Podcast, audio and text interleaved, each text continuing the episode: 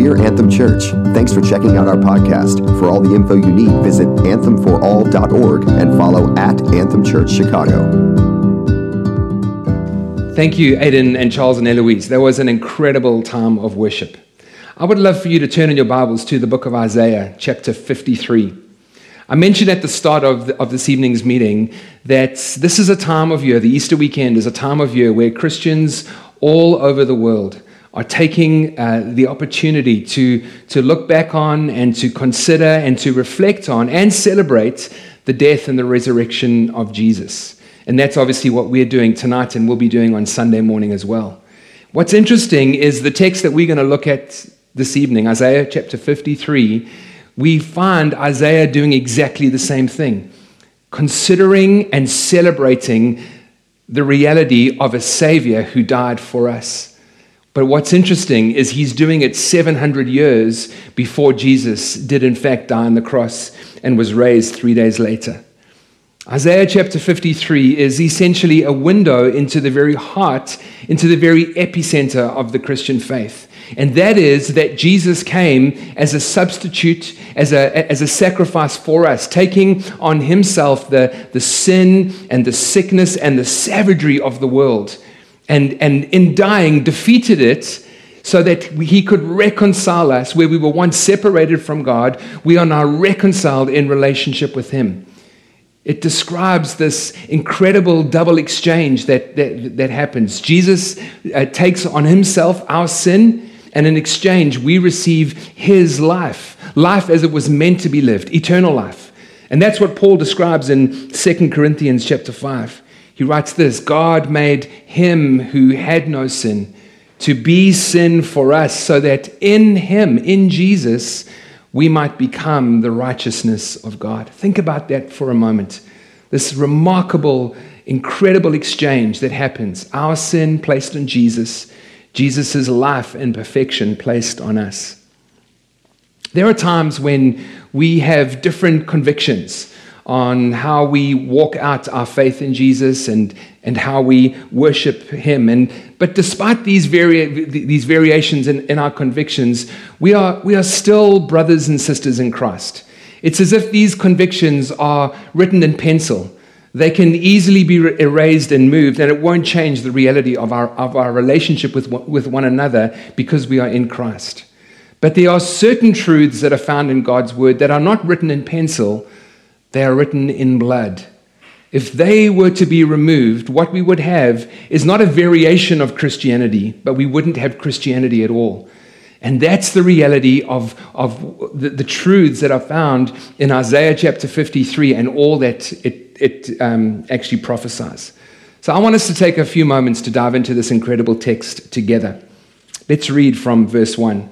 Isaiah chapter 53, verse 1, he starts Who has believed our message. What a, an appropriate way to start. I mean, essentially, he's, he's saying, you, are not going to believe what I'm about to tell you.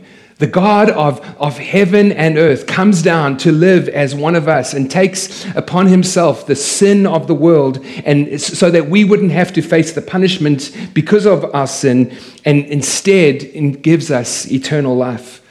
I would never want us as a, as a church community to become overly familiar with the incredible, breathtaking, beautiful truth of the gospel.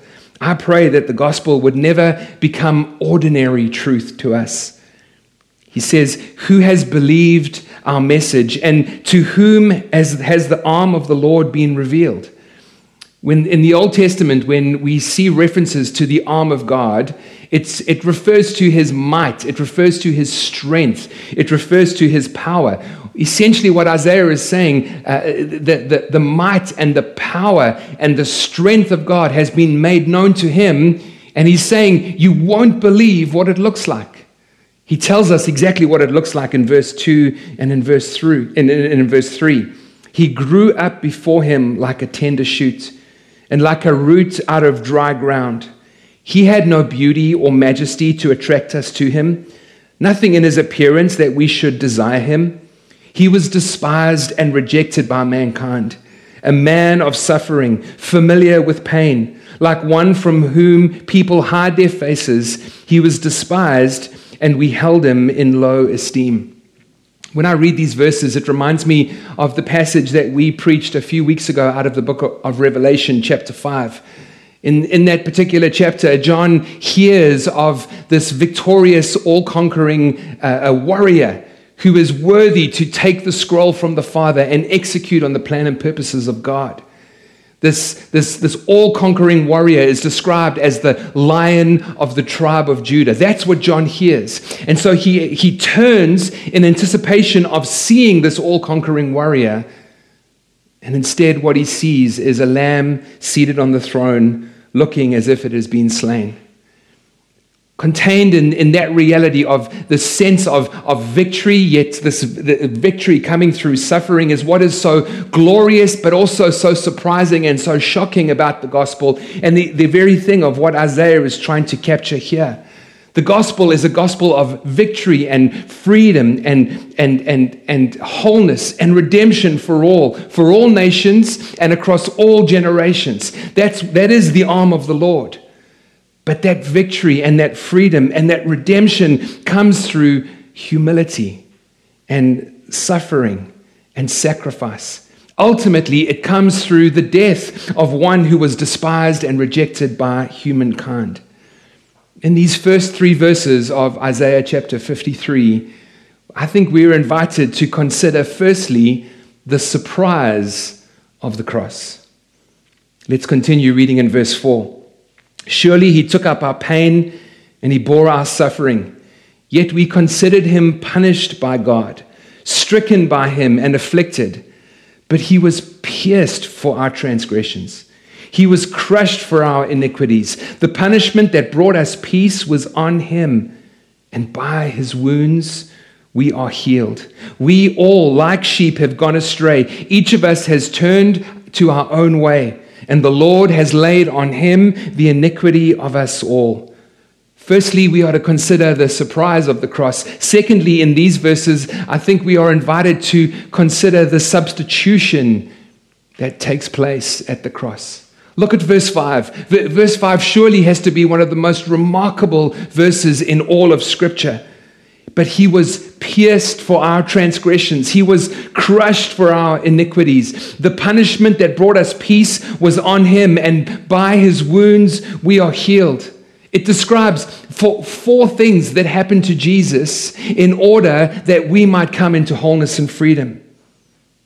Isaiah tells us that Jesus was pierced for us, he was crushed for us, he was punished for us. He was wounded for us. He went through all of that so that our sins could be forgiven and that we would be able to live in peace and freedom and wholeness. And if we believe that Jesus went through that and suffered ultimately to death, why do we settle for, for less than what Jesus' suffering and ultimately his death paid for?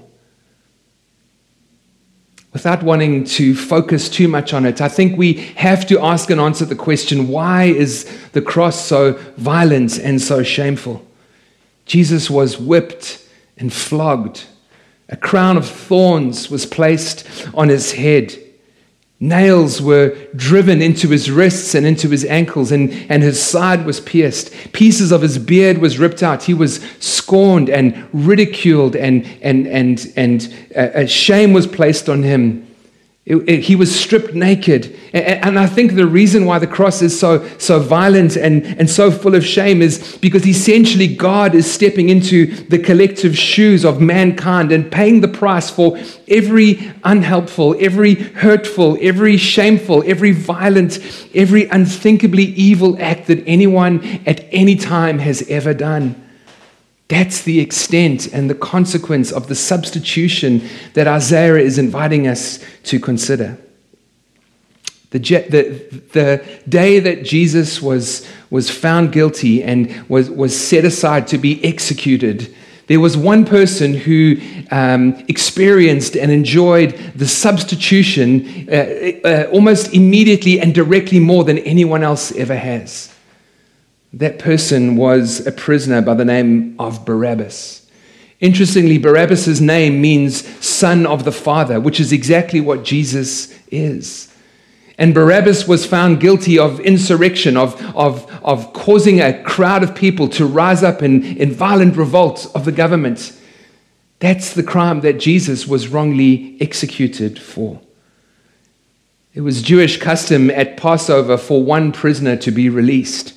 And the crowd of Jews that had gathered at Jesus' uh, uh, trial cried out that it would, it would be Barabbas that would be freed. Imagine what Barabbas went through of the morning that he was set aside to be executed in the most horrific of ways. A jailer would have walked into Barabbas' prison cell and said to him, Barabbas, you won't believe it, but today you are set free. Someone else, this man called Jesus, is going to be executed in your place. The Bible doesn't tell us this, but I wonder whether Barabbas stayed behind to look and find out who this Jesus was. I suspect he might have. I suspect he might have hid himself somehow, and within the crowd of people that are, that are frenzied at the, at, the, at, at the certainty or the possibility of, of Jesus' death, he, he, he would have been able to hide himself in the crowd. And I can imagine Barabbas watching every time Jesus is scorned and ridiculed, every time a piece of Jesus' beard is pulled out, every time he is flogged or whipped, or a, or a hammer drives the nail deeper into his wrists and into his ankles, every time that happens, I can I imagine Barabbas thinking, that should have been me. He was pierced for our transgressions. He was crushed for our iniquities. The punishment that brought us peace was on him, and by his wounds we were healed. Tonight, let's consider the substitution of the cross. Verse 7 in Isaiah 53 He was oppressed and afflicted, yet he did not open his mouth. He was led like a lamb to the slaughter, and as a sheep before its shearers is silent, so he did not open his mouth. I've encouraged us to consider the surprise of the cross, to consider the substitution of the cross, and thirdly, in verse 7, and finally, I think we're invited to consider the silence of the cross. Jesus was oppressed and afflicted, but he was wrongly accused, yet Jesus remained silent. And this is remarkable to consider when we read the Gospels and we see when Jesus was opposed by the religious leaders or, or, by people wanting to slow down the advancing of God's kingdom. Jesus was, was sharp and smart and, and wise and winsome in his responses. Yet, in the face of gross injustice, he chooses silence. And he chooses to deliberately and intentionally walk into the cross. For all the injustice that Jesus faced and suffered, we mustn't make the mistake of thinking that Jesus was murdered because he wasn't. He willingly laid down his life and endured the cross in order that we would be set free. I think there are times when it is appropriate for us to sit in the stillness and the silence of uncertainty.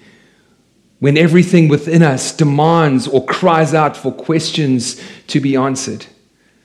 And I think we are currently facing one of those times when we are searching everywhere for answers to why this is all happening, this current pandemic. And sometimes we need to sit in the, in the silence. That's the invitation that is before us now. To sit in the silence and the stillness of the cross and to feel that silence and stillness. And I think, in fact, sometimes it's, it's the appropriate response when ordinarily we would demand an answer or an explanation. There's a song that I would love for you, for us, to take a moment to sit in silence as we listen to the song. It's called Wait for You by Leeland, and I've asked Aidan to play it for us. As we consider the surprise of the cross, as we consider the substitution of the cross, as we consider the silence of the cross, I want to encourage you to sit and to allow the words of this song to minister to you this evening.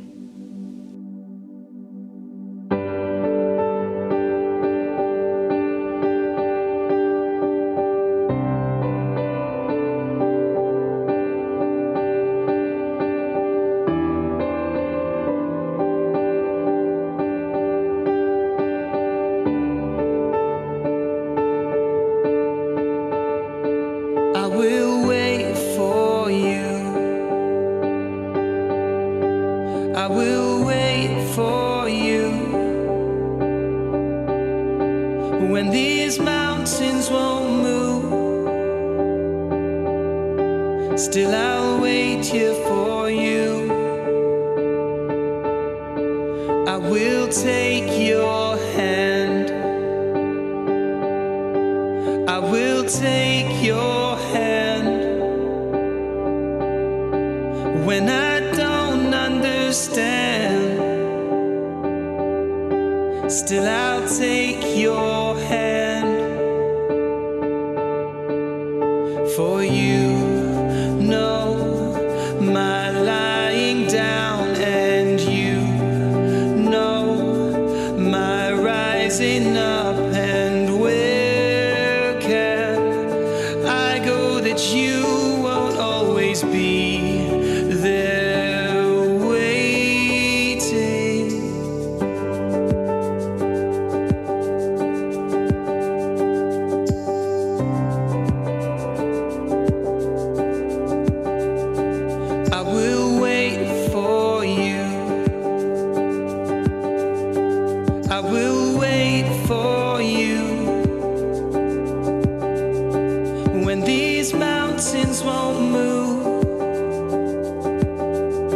Still, I'll wait here for you.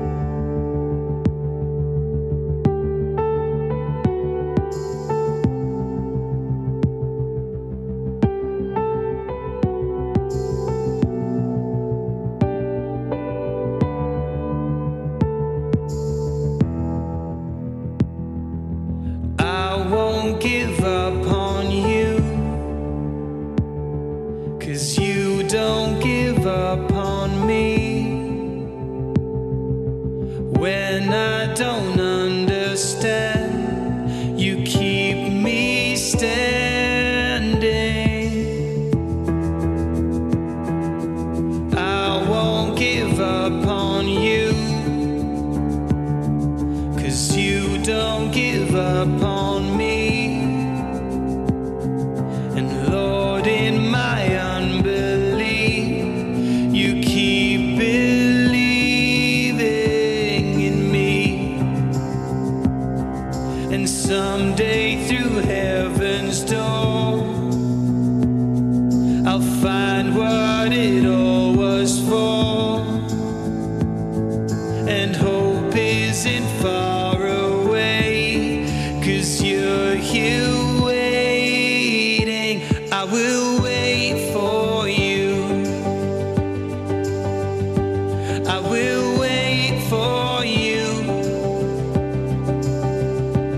when these mountains won't move.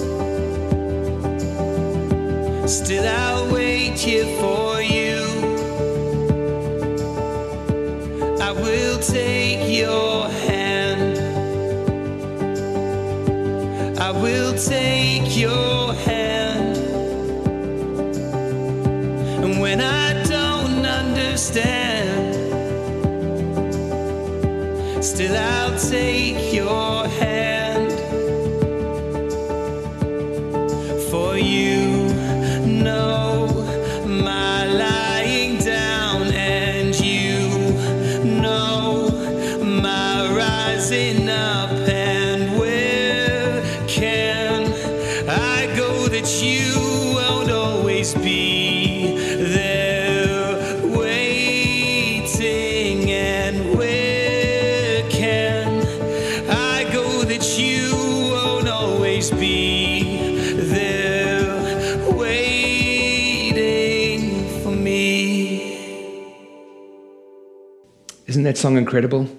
Uh, there's so many lines in there that just have really sp- spoken to me over the months that I've listened to it. I, I, I love this line When I don't understand, still I take your hand. And then later on, when I don't understand, I keep on standing. The surprise of the cross, the substitution of the cross, and the silence of the cross. We are invited to point people to the cross. We are invited to meditate and to consider the reality of the cross. We celebrate Jesus because of his death on the cross. But the truth is, is that we are not Friday people.